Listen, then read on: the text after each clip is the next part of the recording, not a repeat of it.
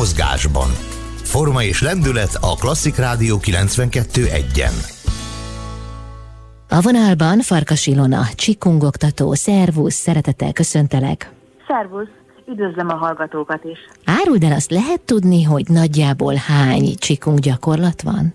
Hát rengeteg van. Egyes források szerint legalább háromezer buddhista alapú Qigong gyakorlat van, és ugyanennyi, legalább háromezer, vagy annál is talán jóval több taoista gyakorlat. És vannak még a gyakorlatsorok.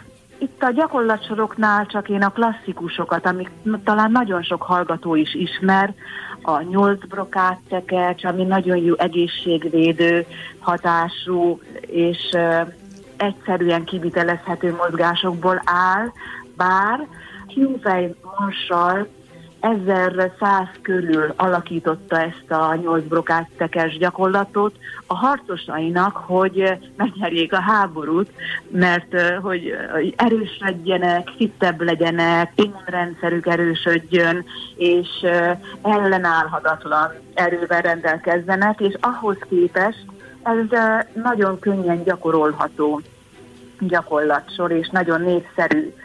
Az egyik legrégebbi, az ötállatmozgás, ez körülbelül száz és kétszáz körül jött létre, itt egy mágikus orvoshuató alakította ki, és az öt állat mozgásán keresztül, mert itt öt állatot moz, mozgását utánozzuk, átszellemölünk ezeknek az állatoknak a, a szellemébe, mondjuk a vadtigris, ahogy lecsap az áldozatára, vagy a medve, ahogy döngő léptekkel cammog.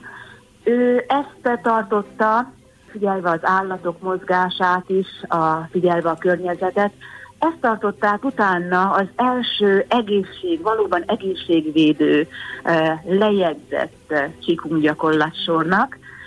Utána a Yijinjing, Yijinjing a hatodik században alakult ki, és ezt a híres Bodhidharma gyakorlata, itt tizenkét gyakorlatsor van. Ő is a, a Shaolin kolostorba érkezvén, látva a szerzetesek legyengült testét, mert a szerzetesek akkoriban inkább a meditatív gyakorlatokat meditáltak, meditáltak, a szellemi magaslatokba akartak elérni, de legyengült testtel nem lehet.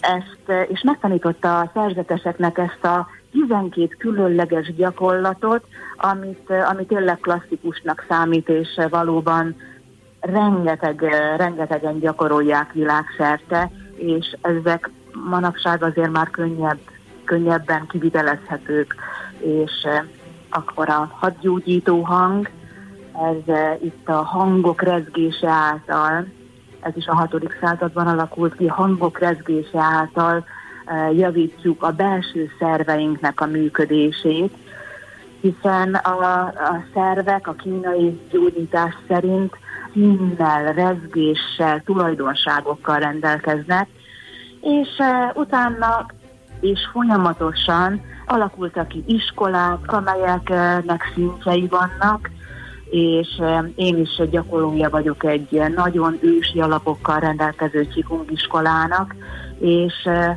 itt a gyökerek akár négy-öt ezer évre is a sámánisztikus világba nyúlnak vissza, de adaptálódik a ma emberének, és aki iskolát, vagy tanárt, vagy stílus, vagy, egy, vagy csak akár egy mozgásgyakorlatot választ, megtalálja a neki megfelelő, az ő céljainak és az ő fizikai állapotának megfelelő mozgást. Az a szép az egészben, hogy nagyon, nagyon változatos. A Qigong elméleti hátterének a megértése szükséges a gyakorlatok elvégzéséhez? Keleten azt mondják, amikor gyakorolnak, ne kérdezz, csak csináld. És ez a mai napig így van. A nyugati embernek, nekünk nagyon fontos, hogy miért csináljuk, ez miért működik, hogyha így tartom a kezem, akkor az, az miért más, mint hogyha amúgy, és ezért valóban valamennyire ismerni kell a, a filozófiai és a, és a és az építőkövei az elméletek hátterét.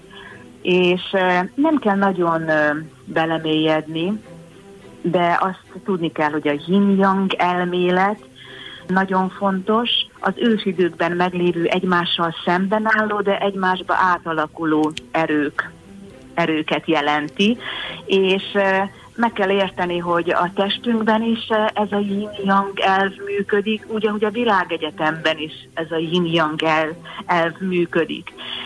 A testünknek a legapróbb része, a sejt is, minden testrészünk Yin és Yang részre bontható.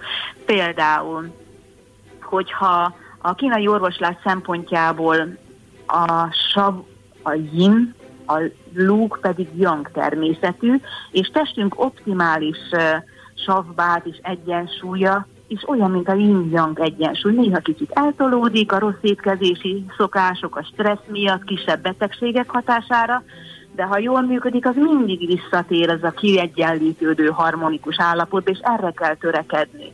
Az étkezéssel, a gondolatokkal, mert azok is fel tudják borítani ezt a Yin-Yang egyensúlyt. Mm. A másik fontos alapelv a tizenkét fő meridián rendszere, és a, ez, ezek erővonalak a testben, és ezek, ezek nem mérhetők, de hát ezer éve, több ezer éve, már a Sárga Császár idejében is, időszámításunk előtt három ezerben már ismerték, figyelték ezek a, ezeket a pontokat, vonalakat.